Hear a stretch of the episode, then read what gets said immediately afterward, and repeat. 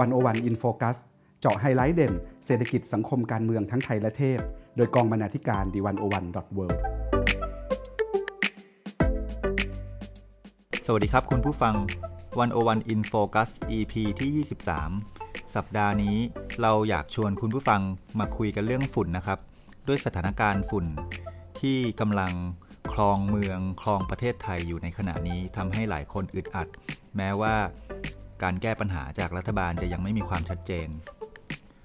ผมทิติมีแต้มพร้อมด้วย คุณวัจนาวัลยางกูล สุภวรรณคงสุวรรณและคุณปานิชโพสีวังชัย จะชวนคุณผู้ฟังเจาะลึกเรื่องฝุ่นอย่างรอบด้านครับ คุณผู้ฟังครับ ในช่วงปีที่ผ่านมา เว็บไซต์ D101 World ได้มีบทความ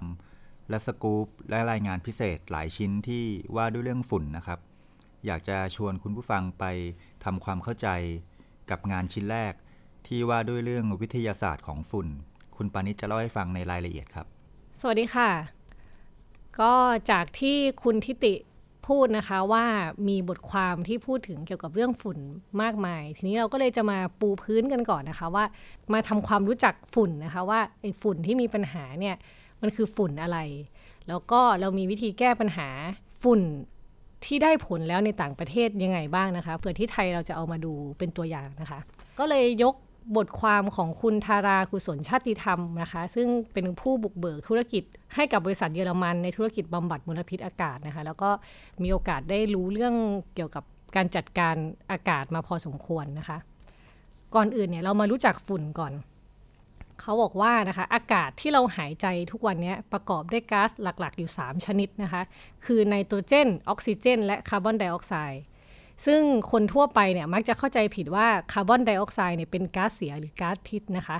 เพราะว่าไปสับสนกับก๊าซคาร์บอนมอนอกไซด์นะคะ แต่ว่าจริง ๆ แล้วเนี่ยคาร์บอนไดออกไซด์เนี่ยถือเป็นก๊าซสะอาดที่หมุนเวียน และมีความจำเป็นต่อพืชต้นไม้นะคะ แต่ว่าถ้าหากมีปริมาณมากเกินไปเนี่ยจะก่อให้เกิดภาวะเรือนกระจก แต่ว่าเฉพาะตัวคาร์บอนไดออกไซด์เองเนี่ยก็มีผลมีผลน้อยมากนะคะ ถ้าเทียบกับก๊าซพิษอื่นๆ ทีนี้เนี่ยไอ้นอกจากตัวไนโตรเจนออกซิเจน และคาร์บอนไดออกไซด์แล้วเนี่ยสารอื่นๆที่เกิดขึ้นมานอกจากก๊าซ3อย่างนี้นะคะ ถือว่าเป็นสิ่งที่มนุษย์เราไม่ต้องการทั้งสิ้นนะคะ เราจึงจำกัดสิ่งที่ปะปนมาไม่ว่าจะเป็นสารแขวนลอย ฝุ่นในอากาศหรือว่ามลพิษอากาศนะคะ ซึ่งสิ่งเหล่านี้เกิดมาจากกิจกรรมต่างๆ ของมนุษย์ เช่น ควันรถยนต์ ควันทูบควันปิ้งย่างงานก่อสร้างงานโรงงานต่างๆนะคะ ซึ่งมลพิษอากาศที่เกิดขึ้นภายในกิจกรรมเหล่านี้คือปริมาณมลพิษพื้นฐานที่เราผลิตเองในเมือง อะทีนี้พอเรารู้แล้วนะคะว่าฝุ่นเนี่ยเกิดขึ้นยังไงบ้าง เราก็มาทำความรู้จักกันค่ะว่าไอ้จำนวนฝุ่นที่เกิดขึ้นในประเทศไทยเนี่ยมันมีปริมาณเพิ่มมากขึ้น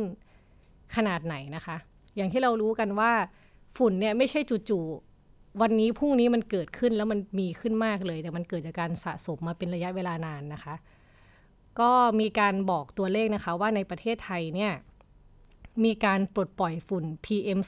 2.5 ในปี 1970 นะคะจำนวน 273 กิโลตันค่ะ แล้วก็ในปี 1980 เนี่ย เพิ่มเป็น 380 กิโลตัน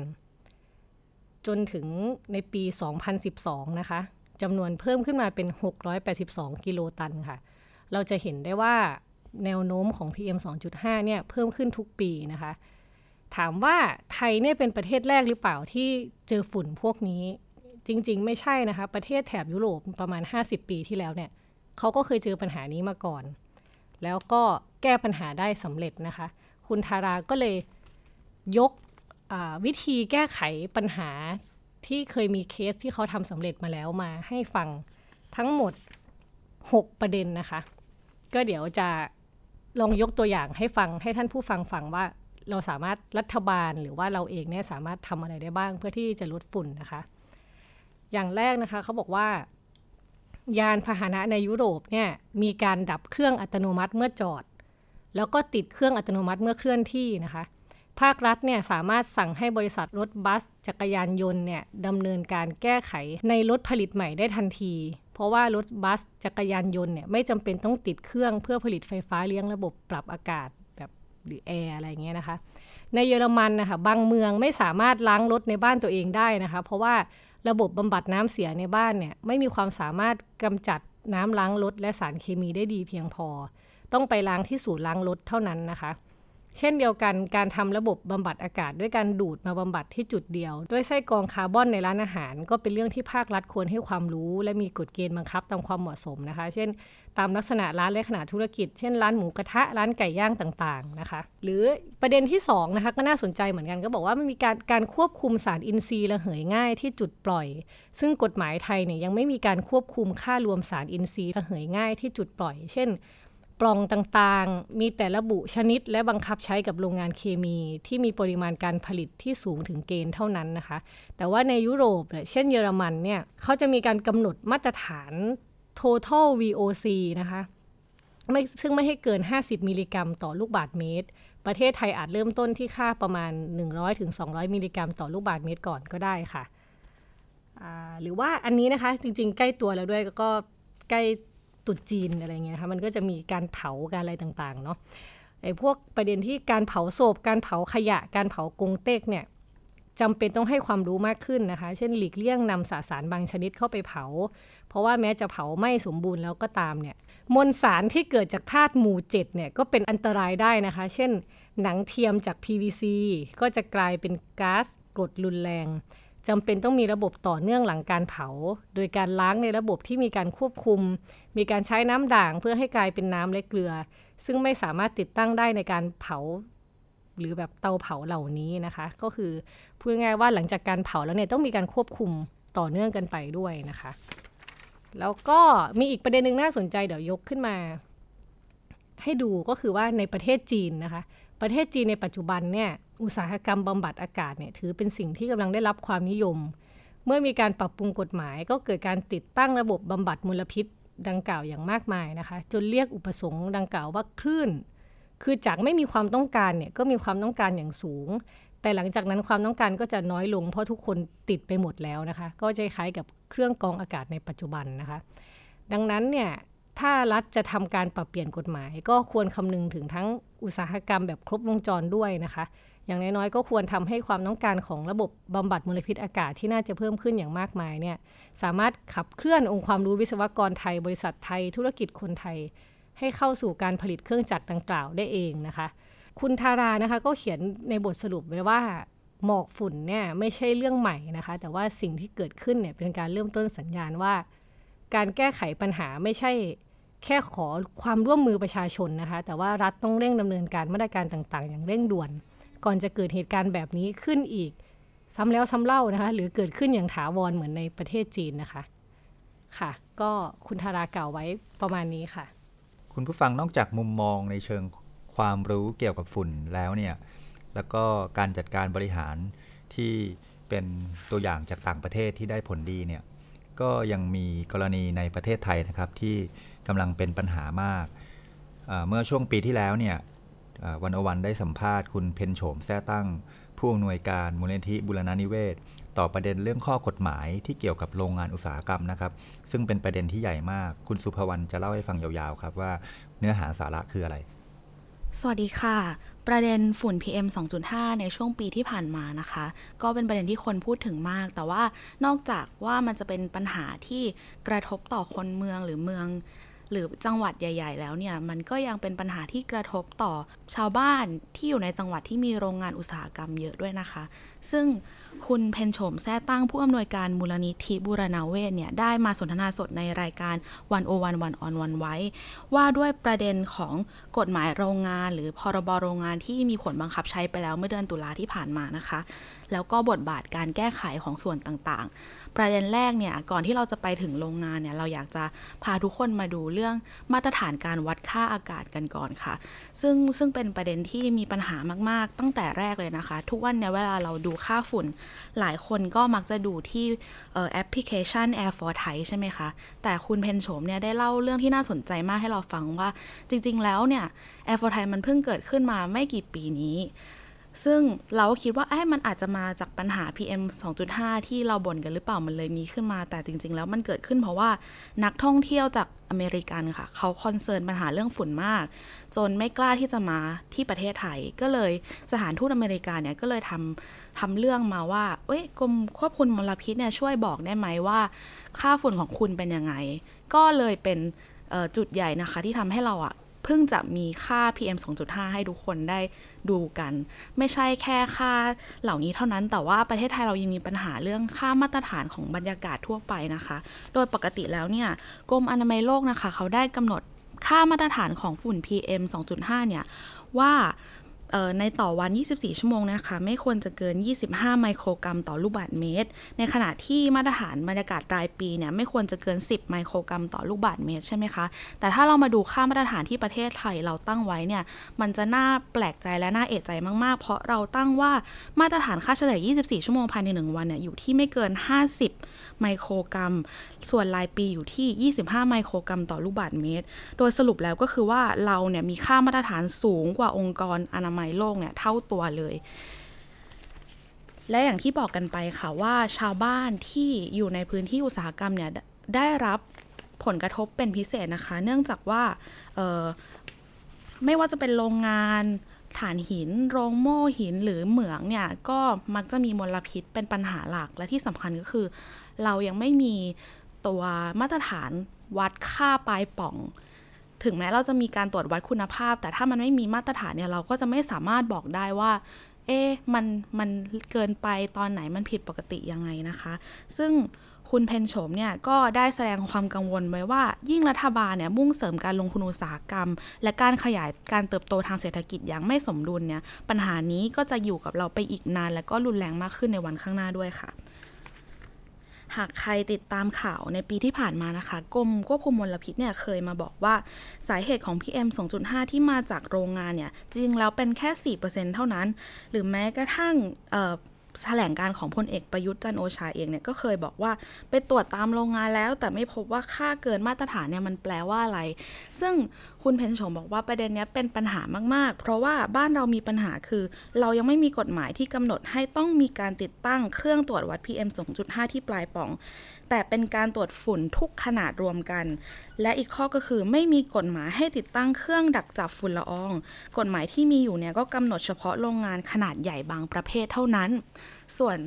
เรื่องที่เป็นการเรียกร้องมาตลอดก็คือเรื่องพรบกฎหมายโรงงานเนี่ยนะคะ ที่มันเป็นปัญหาก็เพราะว่าพรบฉบับล่าสุดที่ประกาศใช้แล้วเนี่ยมีการให้ปรับคำนิยามของโรงงาน จากเดิมเนี่ยขอบเขตของโรงงานที่จะต้องจดทะเบียนเป็นโรงงานเนี่ย เมื่อก่อนคืออยู่ที่ 5 แรงม้า หรือมีคนในโรงงาน 7 คนใช่ไหมคะ ปัจจุบันเนี่ยเปลี่ยนเป็น 50 แรงม้า และต้องมีคนงาน 50 คนถึงจะต้องมาจดทะเบียน ซึ่งพอนิยามมันเปลี่ยนไปอย่างเงี้ยหมายความว่ามันจะมีโรงงานขนาดเล็กเกิดขึ้นอีกมากมาย ส่วน แล้วโรงงานขนาดเล็กเหล่านั้นนะก็จะหลุดลอดการตรวจเช็ค ตรวจสอบคุณภาพที่ปลายป่อง หรือว่าการวิธีการบำบัดรักษามลพิษต่างๆ ไปนะคะ นอกจากนั้นก็ยังมีการปรับแก้กฎหมายอีกข้อหนึ่งที่พูดถึงเรื่องใบใบอนุญาตที่จะต้องต่ออายุแต่ก่อนเนี่ยมันอาจจะมีระยะเวลากำหนดไว้ว่าทุก 5 ปีหรือ 10 ปีต้องมาต่อ แต่ตอนนี้จะไม่มีหมดอายุนะคะ ซึ่งถ้าเรายังใช้กฎหมายตัวเดิมเนี่ยนะคะ แต่เดิมผู้ประกอบกิจการจะต้องต่อใบอนุญาตอายุทุกๆ 5 ปี ก่อนจะได้รับการต่อใบอนุญาตได้ ก็จะต้องตรวจสอบว่าโรงงานได้ปฏิบัติตามเงื่อนไขต่างๆ ตามกฎหมายไหม มีการละเมิดกฎหมายอะไรหรือเปล่า สภาพแวดล้อมภายในโรงงานเป็นยังไง การจัดการสิ่งแวดล้อม การปล่อยมลพิษสู่นอกโรงงานและอื่นๆ จึงจะได้รับการต่อใบอนุญาตนะคะ ซึ่งขั้นตอนเหล่านี้แหละจะหายไปพอกฎหมายนี้บังคับใช้ แน่นอนว่าถึงเวลาแล้วที่ประเทศไทยจะต้องแก้ไขกฎหมายโรงงาน ซึ่งคุณเพนชมนะคะ ได้บอกไว้ว่า การแก้กฎหมายครั้งนี้มีเพียงวัตถุประสงค์เดียวคือการเอาใจนักลงทุน นักธุรกิจเพื่อให้ตั้งโรงงานง่ายขึ้น และลดขั้นตอนการกำกับพฤติกรรมโรงงานที่จำเป็นต้องมี เพื่อป้องกันปัญหาที่อาจส่งผลอันตรายต่อสิ่งแวดล้อมและชุมชนที่อยู่ใกล้โรงงาน อันนี้เป็นเหตุผลหนึ่งที่คุณเพนชมบอกว่าเราควรจะออกมาต่อต้านกฎหมายนี้กันค่ะ คำถามใหญ่ก็คือถ้าโรงงานหลายโรงงานเนี่ยไม่ได้อยู่ภายใต้การดูแลในกฎหมายแล้วจะเกิดอะไรขึ้นนะคะ คุณเพนชมบอกว่าโรงงานเหล่านี้ค่ะจะไปอยู่ภายใต้การกำกับดูแลของกระทรวงสาธารณสุขแทน ซึ่งเขาจะออกข้อบัญญัติต่างๆ ขึ้นมา โดยที่ไม่ได้เกี่ยวเฉพาะเจาะจงกับการกำกับโรงงาน ดังนั้นมาตรการต่างๆ จะไม่ครอบคลุมถึงอันตรายหรือมลพิษที่จะเกิดขึ้นจากกิจกรรมแต่ละประเภท และคำถามที่สำคัญไม่แพ้กันก็คือเราควรจะเดินหน้าเรื่องนี้ต่อไปยังไงนะคะ คุณเพนโฉมเนี่ยก็ได้ฝากข้อคิดไปถึงพรรคการเมืองหรือการจัดตั้งนโยบายของรัฐค่ะว่า เราควรจะให้ความสำคัญกับประเด็นต่างๆ ในระดับที่สมดุลกัน ถ้าการลงทุนเนี่ยเป็นเรื่องที่สำคัญ การคุ้มครองทรัพยากรธรรมชาติ การฟื้นฟูระบบนิเวศ และสิ่งแวดล้อมก็สำคัญไม่แพ้กัน อยากให้พรรคการเมืองทุกพรรคลองมาดูกันว่า ถ้าสิ่งแวดล้อมไม่ดีจะมีผลทาให้สุขภาพ และสติปัญญาของคนไม่ดีไปด้วย และถ้าสุขภาพและสติปัญญาของคนไม่ดีตามไปแล้วเนี่ยเศรษฐกิจของเราก็จะแย่ตามลงไปด้วยค่ะ ครับคุณผู้ฟังนอกจากทัศนะของคุณเพนโฉมที่อธิบายไว้อย่างเจาะลึกรอบด้านแล้วเนี่ยประเด็นการบริหารและการจัดการฝุ่นของผู้ที่เคยได้รับผลกระทบนะครับ แล้วก็จากวิชาชีพที่หลากหลายเนี่ยก็ยังได้แสดงทัศนะไว้ในบทความซึ่งมาจากงานเสวนา ที่เผยแพร่อยู่ในเว็บไซต์ดิวันวันเวิลด์ด้วยเนี่ย คุณปานิชก็จะเล่าให้ฟังอีกนะครับ คุณปานิชมีตัวอย่างที่จะเล่าให้คุณผู้ฟังฟังมีใครบ้างครับที่น่าสนใจ ค่ะ ก็จะขอยก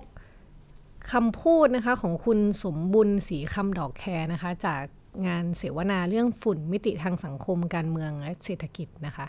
ซึ่งคุณสมบุญสีคำดอกแคเนี่ย เป็นประธานสภาเครือข่ายกลุ่ม ผู้ป่วยจากการทำงานและสิ่งแวดล้อมแห่งประเทศไทยนะคะ คุณสมบุญเนี่ยก็ได้รับผลกระทบโดยตรงจาก PM 2.5 นะคะ คุณสมบุญเล่าว่าตนเองเนี่ยเป็นผู้ป่วยปอดพิการจากการทำงานนะคะ แล้วก็รู้สึกถึงความผิดปกติ วันที่อยู่กลางแจ้ง แล้วก็ไม่ได้ใส่ผ้าปิดจมูก จากนั้นนะคะจึงเป็นไข้แล้วก็อาการจากปอดอักเสบที่หายไปนานเนี่ยก็กลับมาแสดงอาการอีกครั้งนะคะ สิ่งที่น่าตกใจก็คือว่าคุณสมบุญบอกว่าในตอนแรกเนี่ยเธอคุณสมบูรณ์ไม่รู้จัก PM 2.5 มาก่อนนะคะ จนกระทั่งได้ยินจากข่าว ก็คิดว่าเป็นสิ่งที่มองไม่เห็นนะคะ ก็เลยเชื่อครึ่งไม่เชื่อครึ่ง แล้วมาค้นหาข้อมูลต่อ ก็ยังไม่เข้าใจต่อนะคะว่าทำไมจึงเรียกว่า PM 2.5 เพราะว่าสำหรับคนที่ไม่รู้ว่าคืออะไรเนี่ย เมื่อได้ยินคำนี้แล้วคำนี้ไม่สื่อความหมายอะไรเลยนะคะคำว่า PM 2.5 เนี่ย เดี๋ยวขออนุญาตยกโค้ดของคุณสมบุญมานะคะเธอบอกว่า ปัญหาเรื่องฝุ่นมีผลกระทบต่อคนจนมาก ผ้าปิดจมูกอย่างถูกก็ราคา 30 บาทแล้ว ยิ่งป่วยอยู่แล้วยิ่งเพิ่มภาระค่าใช้จ่าย ปกติเสียค่ายาอยู่แล้วเดือนละเป็นพันบาท ใช้สิทธิ์ 30 บาทไม่ได้ เพราะไม่มีคลินิกอาชีวะเวชศาสตร์และสิ่งแวดล้อม พอสุขภาพไม่แข็งแรงมากขึ้น ก็ส่งผลกระทบต่อการทำงาน แล้วก็มีนิดนึงนะคะ พูดต่ออีกว่าแถวหน้าบ้านเนี่ยกำลังมีการสร้างรถไฟฟ้าทำให้ฝุ่นคลุ้งมาก มองไปบริษัทใหญ่โตเขามีเงินหลายสิบล้านเป็นโครงการใหญ่ แต่ปล่อยแต่ปล่อยควันฟุ้งไปตามถนน ตึกรามบ้านช่องต้องปิดทั้งแถบ กระทบคนยากจนหาเช้ากินค่ำไม่สามารถเดินขายของได้ คนไม่มีเงินอยู่แล้ว พอเจ็บป่วยเสียค่ายาทำมาหากินไม่ได้ ก็ยิ่งลำบากยิ่งจนเข้าไปอีกนะคะ ครอบครัวจะอยู่ยังไงแล้วไม่มีเงินเก็บ นี่เป็นความวิกฤตของประเทศไทยและวิกฤตของคนจน ที่จนอยู่แล้วยิ่งจนมากไปอีก สุขภาพก็แย่ลง ไม่รู้ว่าชีวิตจะเป็นยังไง มองไม่เห็นอนาคตคนยากจนเลย คุณสมบูรณ์กล่าวนะคะ จากที่เมื่อกี้นะคะ ที่ฟังคุณสมบูรณ์บอกว่าตอนแรกเนี่ยไม่รู้ว่า PM 2.5 คืออะไรนะคะมันก็สะท้อนให้เห็นการทำงานของรัฐบาลอย่างหนึ่งว่าการประชาสัมพันธ์หรือการบอกถึงอันตรายของฝุ่น PM 2.5 เนี่ยอาจจะยัง ด้อยประสิทธิภาพอยู่นะคะ ก็คือว่าเข้าไม่ถึงคนอีกจำนวนมากเหมือนกันนะคะ ในประเด็นนี้เนี่ยเรื่องการจัดการข้อมูลข่าวสาร ก็มีอาจารย์นะคะ ผู้ช่วยศาสตราจารย์ ดร วิไลวันจงวิไลเกษมนะคะ อาจารย์ประจำคณะวารสารศาสตร์และสื่อสารมวลชน มหาวิทยาลัยธรรมศาสตร์เนี่ยก็พูดถึงเรื่องการสื่อสารเรื่องฝุ่นนะคะว่าจริง ๆ แล้วเนี่ยการสื่อสารอาจจะมัวพอๆกับฝุ่นเลยก็ว่าได้นะคะ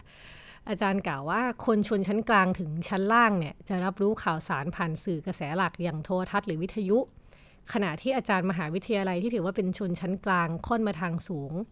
จะได้รับข้อมูลข่าวสารก่อนที่จะกลายเป็นข่าวนะคะ ฉะนั้นถ้าถามว่าคนส่วนใหญ่ยังคงพึ่งพิงสื่อไหนเป็นหลักคำตอบก็คือสื่อโทรทัศน์นะคะ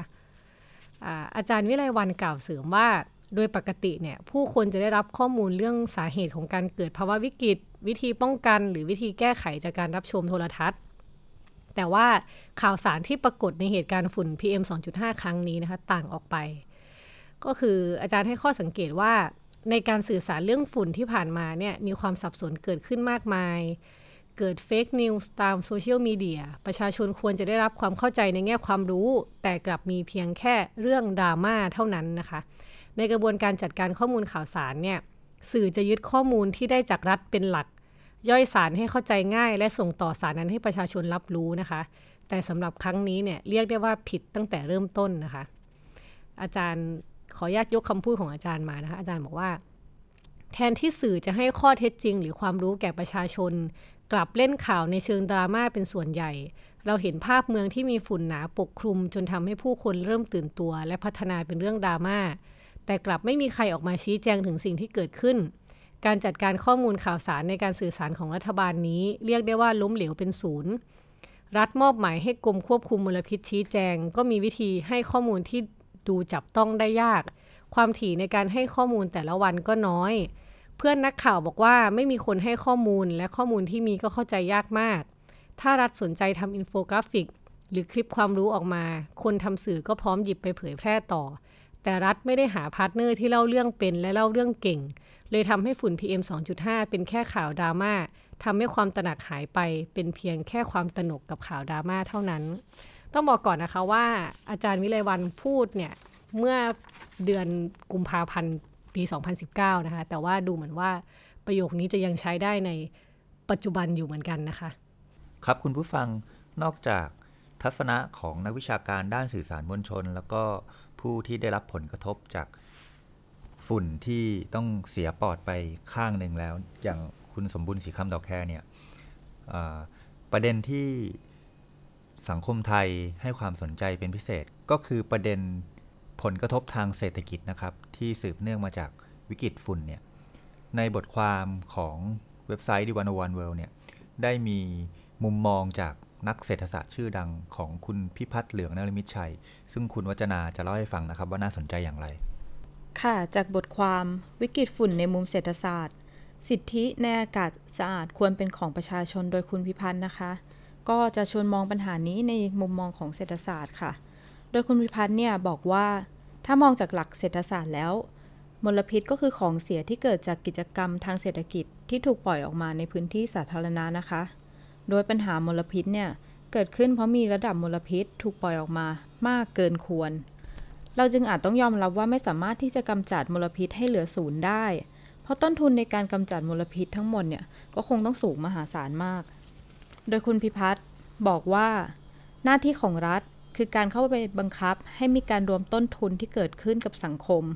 เข้าไปอยู่ในต้นทุนการผลิต เช่น การเก็บภาษี เท่ากับต้นทุนของมลพิษที่เกิดขึ้น แล้วก็เอาเงินภาษีนั้นนะคะ เข้าไปบรรเทาผลกระทบจากมลพิษ ซึ่งแน่นอนว่าการทำเช่นนี้นะคะ จะทำให้ราคาสินค้าเนี่ยสูงขึ้นแล้วก็ปริมาณการผลิตก็อาจจะต้องลดลง ซึ่งในทางทฤษฎีนะคะ เราจะสามารถลดปริมาณมลพิษ ลงสู่ระดับที่เหมาะสมได้ด้วยวิธีการนี้ค่ะ อีกมุมมองหนึ่งที่คุณพิพัฒน์ชวนมองนะคะ คือการที่เราจะต้องมองอากาศ ในฐานะทรัพยากรสาธารณะค่ะ ปัญหามลพิษที่เกิดขึ้น เพราะมีการกำหนดและบังคับเรื่องสิทธิ ของทรัพยากรสาธารณะที่ใช้ร่วมกันไม่ดีพอ เมื่อเราใช้น้ำและอากาศร่วมกันคำถามคือ ใครมีสิทธิ์ในน้ำและอากาศนั้น คนทั่วไปมีสิทธิ์ที่จะหายใจและใช้น้ำสะอาด ในขณะเดียวกัน คนขับรถยนต์ โรงงาน อุตสาหกรรม หรือเกษตรกร ก็คิดว่าตัวเองเนี่ยมีสิทธิ์ที่จะปล่อยของเสียเข้าสู่อากาศแล้วก็น้ำเช่นกัน ถ้าเรากำหนดให้ประชาชนทั่วไปมีสิทธิ์ที่จะได้รับอากาศสะอาดไว้หายใจ ใครที่ปล่อยมลพิษเกินระดับปลอดภัย ก็มีหน้าที่ทำให้อากาศสะอาดเพียงพอก่อนปล่อยออกมา เพราะถ้าไม่ทำอย่างนั้นเนี่ย ก็จะต้องจ่ายค่าปรับเพื่อให้เผชิญต้นทุนที่เพิ่มขึ้น จนพวกเขาอาจจะต้องตัดสินใจหยุดหรือลดการสร้างมลพิษ คุณพิพัฒน์ได้บอกไว้อีกด้วยนะคะว่าการคุ้มครองสิทธิขั้นพื้นฐานของประชาชนเนี่ยเป็นหน้าที่สำคัญของรัฐ โดยจำเป็นจะต้องมีกฎหมายและการบังคับใช้กฎหมายอย่างเข้มงวดเเพื่อแก้ปัญหาที่ต้นเหตุ เรื่องนี้จึงอาจจะยังต้องการพลังสนับสนุนทางการเมืองนะคะ เพื่อจะสร้างความตระหนักรู้แล้วก็แรงสนับสนุนจากประชาชนนะคะ ในการแก้ปัญหา เพื่อให้ประชาชนนะคะ รู้ว่าสิทธิ์ของเขามีค่าแล้วก็มีความหมายจริง ๆ คุณพิพัฒน์นะคะ ยังมีอีกหนึ่งบทความนะคะ ที่เขียนไว้เกี่ยวกับเรื่องฝุ่น ในชื่อบทความข้อควรรู้เกี่ยวกับ PM 2.5 ฝ่าวิกฤตฝุ่นด้วยข้อมูลเชิงประจักษ์ซึ่ง ส่วนที่อยากจะยกมาจากบทความนี้นะคะ คือคุณพิพัฒน์ได้เสนอวิธีแก้ปัญหาไว้ อย่างสั้นๆนะคะ โดยคุณพิพัฒน์เนี่ยบอกว่าเราต้องแก้ไขปัญหาที่ต้นเหตุโดยจะมีอยู่ 3 เรื่องใหญ่ ๆ คือ1นนะคะ ก่อนที่จะดำเนินการแก้ปัญหาเนี่ย เราจะต้องเข้าใจถึงสาเหตุที่มีการเผาชีวภาพ ที่ดูเหมือนจะเป็นต้นเหตุของปัญหาใหญ่ที่สุด ในปัญหาฝุ่นบ้านเราในตอนนี้นะคะ เช่นเราต้องมองว่าเหตุใด จึงต้องมีการเผาอ้อยก่อนเก็บเกี่ยว ซึ่งอาจจะเป็นเพราะค่าแรงในการเก็บเกี่ยวอ้อยเผาเนี่ยจะถูกกว่าการเก็บเกี่ยวอ้อยที่ยังไม่เผา แล้วเราจะสร้างโครงสร้างแรงจูงใจยังไง เพื่อให้มีการลดการเผา เช่น เราอาจจะทำให้ราคาอ้อยที่เผาแล้วเนี่ยถูกทำโทษมากขึ้นเพื่อลดแรงจูงใจในการเผา แล้วก็ต้องสนับสนุนทางเลือกที่จะไม่เผา เช่น การใช้รถเก็บเกี่ยว แทนการเผาหรือว่าการใช้แรงงานคนนะคะ ซึ่ง การจะทำเรื่องนี้ได้เนี่ยต้องมีการวางแผนแล้วก็การปรับเปลี่ยนวิธีการปลูกค่ะ โดยการจะทำเรื่องพวกนี้ได้เนี่ยรัฐอาจจะต้องใช้เงินภาษีเข้าไปอุดหนุน เพื่อให้มีเครื่องจักรทางการเกษตรเพิ่มมากขึ้นนะคะ แล้วก็จะเป็นการลดการเผาไปในอีกทางหนึ่งด้วยค่ะ ซึ่งต้นทุนในการอุดหนุนเพื่อลดปัญหาฝุ่นนี้นะคะ คุณพิพัฒน์มองว่ารวมๆแล้วอาจจะใช้น้อยกว่าต้นทุนทางสุขภาพหรือว่า ต้นทุนที่ผู้บริโภคต้องไปซื้อเครื่องกรองอากาศหรือว่าหน้ากากกันฝุ่นค่ะ ส่วนวิธีการแก้ปัญหาข้อที่ 2 นะคะ คุณพิพัฒน์มองว่าเราควรจะต้องมีการบังคับใช้ระเบียบแล้วก็กฎหมายเรื่องมาตรฐานการปล่อยมลพิษ และฝุ่นละอองอย่างเข้มงวดค่ะ โดยเฉพาะกับรถยนต์นะคะ เช่นจะต้องมีการตรวจประจำปี หรือว่าในโรงงานอุตสาหกรรมเนี่ยกก็จะต้องมีการตรวจระดับมลพิษอย่างสม่ำเสมอ เพื่อลดปริมาณฝุ่นที่เกิดในเมืองให้เหลือน้อยที่สุด ส่วนข้อ 3 นะคะ คุณวิพัฒน์บอกว่า ถ้าเราไม่สามารถกำจัดการเผาหรือว่าการปล่อยฝุ่นละอองไปได้ทั้งหมดเนี่ย เช่นเราไม่ไม่สามารถห้ามเกษตรกรไม่ให้เผาเลยไม่ได้นะคะ เพราะว่าจะทำให้ต้นทุนของเขาเนี่ยแพงเกินไปหรือว่าเราห้ามโรงงานอุตสาหกรรมและรถยนต์ไม่ให้ปล่อยมลพิษ โดยเด็ดขาดไม่ได้ ดังนั้นเราจึงควรต้องมีการบริหารจัดการการเผา และต้นเหตุฝุ่นอย่างมีเหตุมีผลและเข้มงวดค่ะ เช่นถ้าเรารู้ว่า ในสองวันเนี้ยลมจะนิ่ง เราก็ต้องสร้างเราก็ต้องสั่งห้ามเผาโดยเด็ดขาดค่ะ ครับนั่นก็เป็นบทความของคุณพิพัฒน์เหลืองนฤมิตชัยที่ว่าด้วยเรื่องมุมมองทางเศรษฐศาสตร์นะครับ และบทความชิ้นสุดท้ายที่น่าสนใจจากสื่อมวลชนชื่อดังนะครับ ของคุณวันชัยตันติวิทยาพิทักษ์ก็เคยได้เขียน บทความชื่อจดหมายถึงผู้มีอำนาจ ได้เวลาทวงคืนอากาศบริสุทธิ์ไว้ในเว็บไซต์วันโอวันเวิลด์ด้วยนะครับ ในบทความเนี่ยน่าสนใจมาก คุณวันชัยบอกไว้อย่างนี้นะครับว่า อากาศเป็นปัจจัยสำคัญที่สุดในการดำรงชีวิต โดยเฉพาะเด็ก อากาศบริสุทธิ์เป็นสิทธิขั้นพื้นฐานของมนุษย์ ที่รัฐบาลจะต้องให้ความสำคัญเป็นอันดับต้นๆ ปัญหาหมอกควันพิษในกรุงเทพมหานครและปริมณฑลไม่ได้เพิ่งเกิดขึ้น แต่เกิดขึ้นมานานประจำทุกปี และนับวันทวีความรุนแรงขึ้นเรื่อยๆ โดยเฉพาะในช่วงฤดูหนาวที่มีความกดอากาศสูง ปกคลุมชั้นบรรยากาศ กดไม่ให้หมอกควันลอยตัวออกไปได้ ทำให้อากาศนิ่ง สาเหตุหลักของปัญหาหมอกควันพิษมาพร้อมกับความเจริญเติบโตของมหานคร จากควันถ้อยเสียรถยนต์ ฝุ่นจากโรงงานอุตสาหกรรม นับหมื่นแห่ง การก่อสร้างต่างๆ ในกทม โดยเฉพาะรถไฟฟ้าและอาคารสูง ควันพิษจากถ้อยเสียรถยนต์คือสาเหตุหลักของฝุ่นละอองขนาดเล็ก PM 2.5 ที่ทำอันตรายต่อร่างกายทำให้เป็นโรคทางเดินหายใจ โรคด้านสมอง โดยเฉพาะวัยเด็ก ทุกวันนี้ หลายแห่งในกทม ฝุ่นเกินค่ามาตรฐานไปนานแล้ว คนเดินถนนแสบจมูก หายใจไม่ออก เด็กเล็กจำนวนมากป่วยเข้าโรงพยาบาลมานับอาทิตย์แล้ว แต่รัฐบาลทำได้แค่ขอความร่วมมือจากประชาชน ออกคำเตือน และเรียกประชุมหน่วยงานที่เกี่ยวข้อง จัดอีเวนต์ฉีดน้ำพอเป็นพิธี ที่ไม่ได้ผลอะไรนอกจากเป็นข่าว หากเป็นเมืองนอกรัฐบาลจะประกาศภาวะฉุกเฉิน สั่งการเด็ดขาดบางเรื่อง เพื่อบรรเทาปัญหาอาทิปิดโรงงาน ปิดการก่อสร้าง ปิดโรงเรียนชั่วคราว หรือออกมาตรการบังคับ การใช้รถยนต์อย่างเด็ดขาด แต่ที่เมืองไทยไม่กล้า เพราะคิดว่าปัญหายังไม่ร้ายแรง เดี๋ยวก็ผ่านไป และเราเป็นประเทศกำลังพัฒนา ควันพิษสูงกว่าประเทศที่เจริญแล้วเป็นเรื่องปกติ กลัวกระทบตัวเลขทางเศรษฐกิจและการท่องเที่ยว แถมทางการไปตรวจโรงงานหลายร้อยแห่งทั่วกรุงเทพไม่พบโรงงานสักแห่งปล่อยควันพิษเกินมาตรฐาน ประชาชนแทบจะพึ่งอะไรรัฐบาลไม่ได้เลย ต้องหาทางป้องกันตัวเองจากควันพิษทุกวัน หากเป็นเมืองนอกรัฐบาลแจกหน้ากากป้องกันให้แล้ว แถมเมื่อหน้ากากป้องกัน PM 2.5 ขาดตลาด ต้องสั่งเข้าจากเมืองนอก ก็ต้องเจอกฎระเบียบหยุมหยิม แบบไม่คิดจะผ่อนปลนในช่วงเวลาวิกฤตนี้ ประเทศนี้กฎระเบียบของราชการสำคัญกว่าการป้องกันปัญหาควันพิษ ทุกวันนี้รัฐบาลยังวิเคราะห์ปัญหามลพิษ แบบไม่ซีเรียส มีความเชื่อว่าเป็นภาวะชั่วคราว รอให้ความกดอากาศลดลง รอให้ฝนตก รอให้ลมพัดอากาศออกไป ไม่มีมาตรการระยะสั้นหรือระยะยาวออกมาเลย เราไม่ได้ต้องการอากาศบริสุทธิ์สดชื่นอะไรมากมาย ขอเพียงอากาศดีพอที่จะไม่ทำให้เราป่วยตายระยะยาว และเราไม่อยากตายอย่างโง่ๆเพราะสูดควันพิษ ข้อมูลจาก Institute for Health and Evolution มหาวิทยาลัยวอชิงตัน ชี้ว่ามลพิษทางอากาศเป็นปัจจัยร่วม ที่เป็นสาเหตุของโรคต่างๆ เนื่องจากมีส่วนประกอบของสารเคมีหลายชนิด จึงเป็นสาเหตุก่อให้เกิดโรคได้แก่โรคปอด อุดกั้นเรื้อรัง โรคหลอดเลือดในสมอง โรคหัวใจขาดเลือด โรคมะเร็งปอด และโรคติดเชื้อเฉียบพลัน ระบบหายใจส่วนล่าง ก่อให้เกิดการตายก่อนวัยอันควรในประเทศไทยประมาณ 50,000 คนต่อปี การแก้ปัญหาหมอกควันพิษไม่สามารถสร้างภาพได้ เหมือนกับการแจกของน้ำท่วม หรือไปช่วยคนจากน้ำท่วม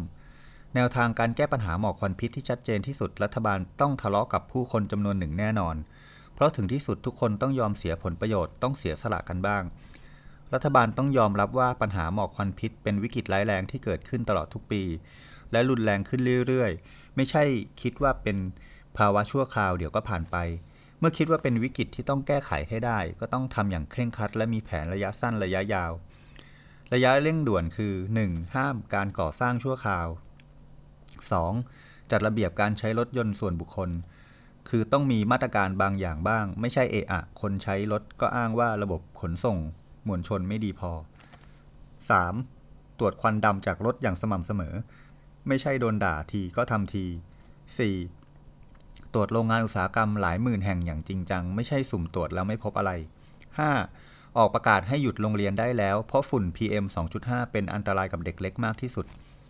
ส่วนแผนระยะยาวคือ 1. ต้องเปลี่ยนการกำหนดเพดานมาตรฐานฝุ่นละออง PM 2.5 จากเดิม 50 ไมโครกรัมต่อลูกบาศก์เมตร ให้ลดเหลือ 25 ไมโครกรัม ตามมาตรฐานองค์การอนามัยโลก เป็นก้าวแรกสู่การแก้ปัญหามลพิษอย่างยั่งยืน เพราะกระทรวงและหน่วยงานต่างๆ จะต้องดำเนินการมาตรการ เพื่อควบคุมการปล่อยมลพิษไม่ให้เกินค่ามาตรฐาน ที่กำหนดอาทิ การติดเครื่องวัดมลพิษ ปลายป่องโรงงานอุตสาหกรรม และลดการเผาขยะในที่โล่งให้เข้มงวดมากขึ้น 2. ควบคุมการก่อสร้างอาคารอย่างเข้มงวด และกฎหมายผังเมือง การแบ่งโซนพื้นที่ต้องให้ความสนใจกับสิ่งแวดล้อมเป็นอันดับแรก แทนที่จะสนใจเพียงแค่มูลค่าที่ดินในเชิงเศรษฐกิจ 3. เร่งปลูกต้นไม้ใหญ่ เพิ่มพื้นที่สวนสาธารณะ พิสูจน์แล้วว่าต้นไม้ใหญ่ คือตัวกรองฝุ่นได้ดีที่สุดและถูกที่สุด 4. ออกพรบเกี่ยวกับ Clean Air ที่มีเนื้อหาปกป้องอากาศบริสุทธิ์อย่างชัดเจน และมีหน่วยงานอิสระที่มีอำนาจจัดการขั้นเด็ดขาด กับพวกทำลายสิ่งแวดล้อมอย่างจริงจัง เหมือนกับที่สหรัฐอเมริกา มีหน่วยงาน EPA หรือ Environment Protection Agency ซึ่งเป็นหน่วยงานกลางที่บรรดาโรงงานอุตสาหกรรมกลัวสุดขีด และทำให้มลพิษในสหรัฐอเมริกาลดลงอย่างรวดเร็ว เพราะการบังคับใช้กฎหมายอย่างจริงจัง แน่นอนว่ามาตรการทุกอย่างต้องทะเลาะกับผู้คน ตัวเลขความเจริญทางเศรษฐกิจอาจลดลง อยู่ที่ว่ารัฐบาลจะกล้าหาญไหม เพื่ออากาศบริสุทธิ์ของทุกคน หากรัฐบาลไม่มีความสามารถในการแก้ปัญหา หรือไม่คิดว่าเรื่องนี้ซีเรียสก็การุณาออกไปเถิด จะรอให้มีคนป่วยตายก่อนหรือ โดยเฉพาะเด็กๆ ที่เป็นเหยื่อรายแรก ๆ ของ PM 2.5 เพราะความกดแค้นของคนเดินถนน วันหนึ่งคงต้องมีที่ระบาย คุณวันชัยทิ้งท้ายว่า ได้เวลาทวงคืนอากาศบริสุทธิ์แล้ว และนี่ก็คือ 101 in focus ตอนที่ 23 ว่าด้วยเรื่อง 2020 ฝุ่นคลองเมืองครับ เราจะลาคุณผู้ฟังไปเพียงเท่านี้ขอบคุณทุกคนครับ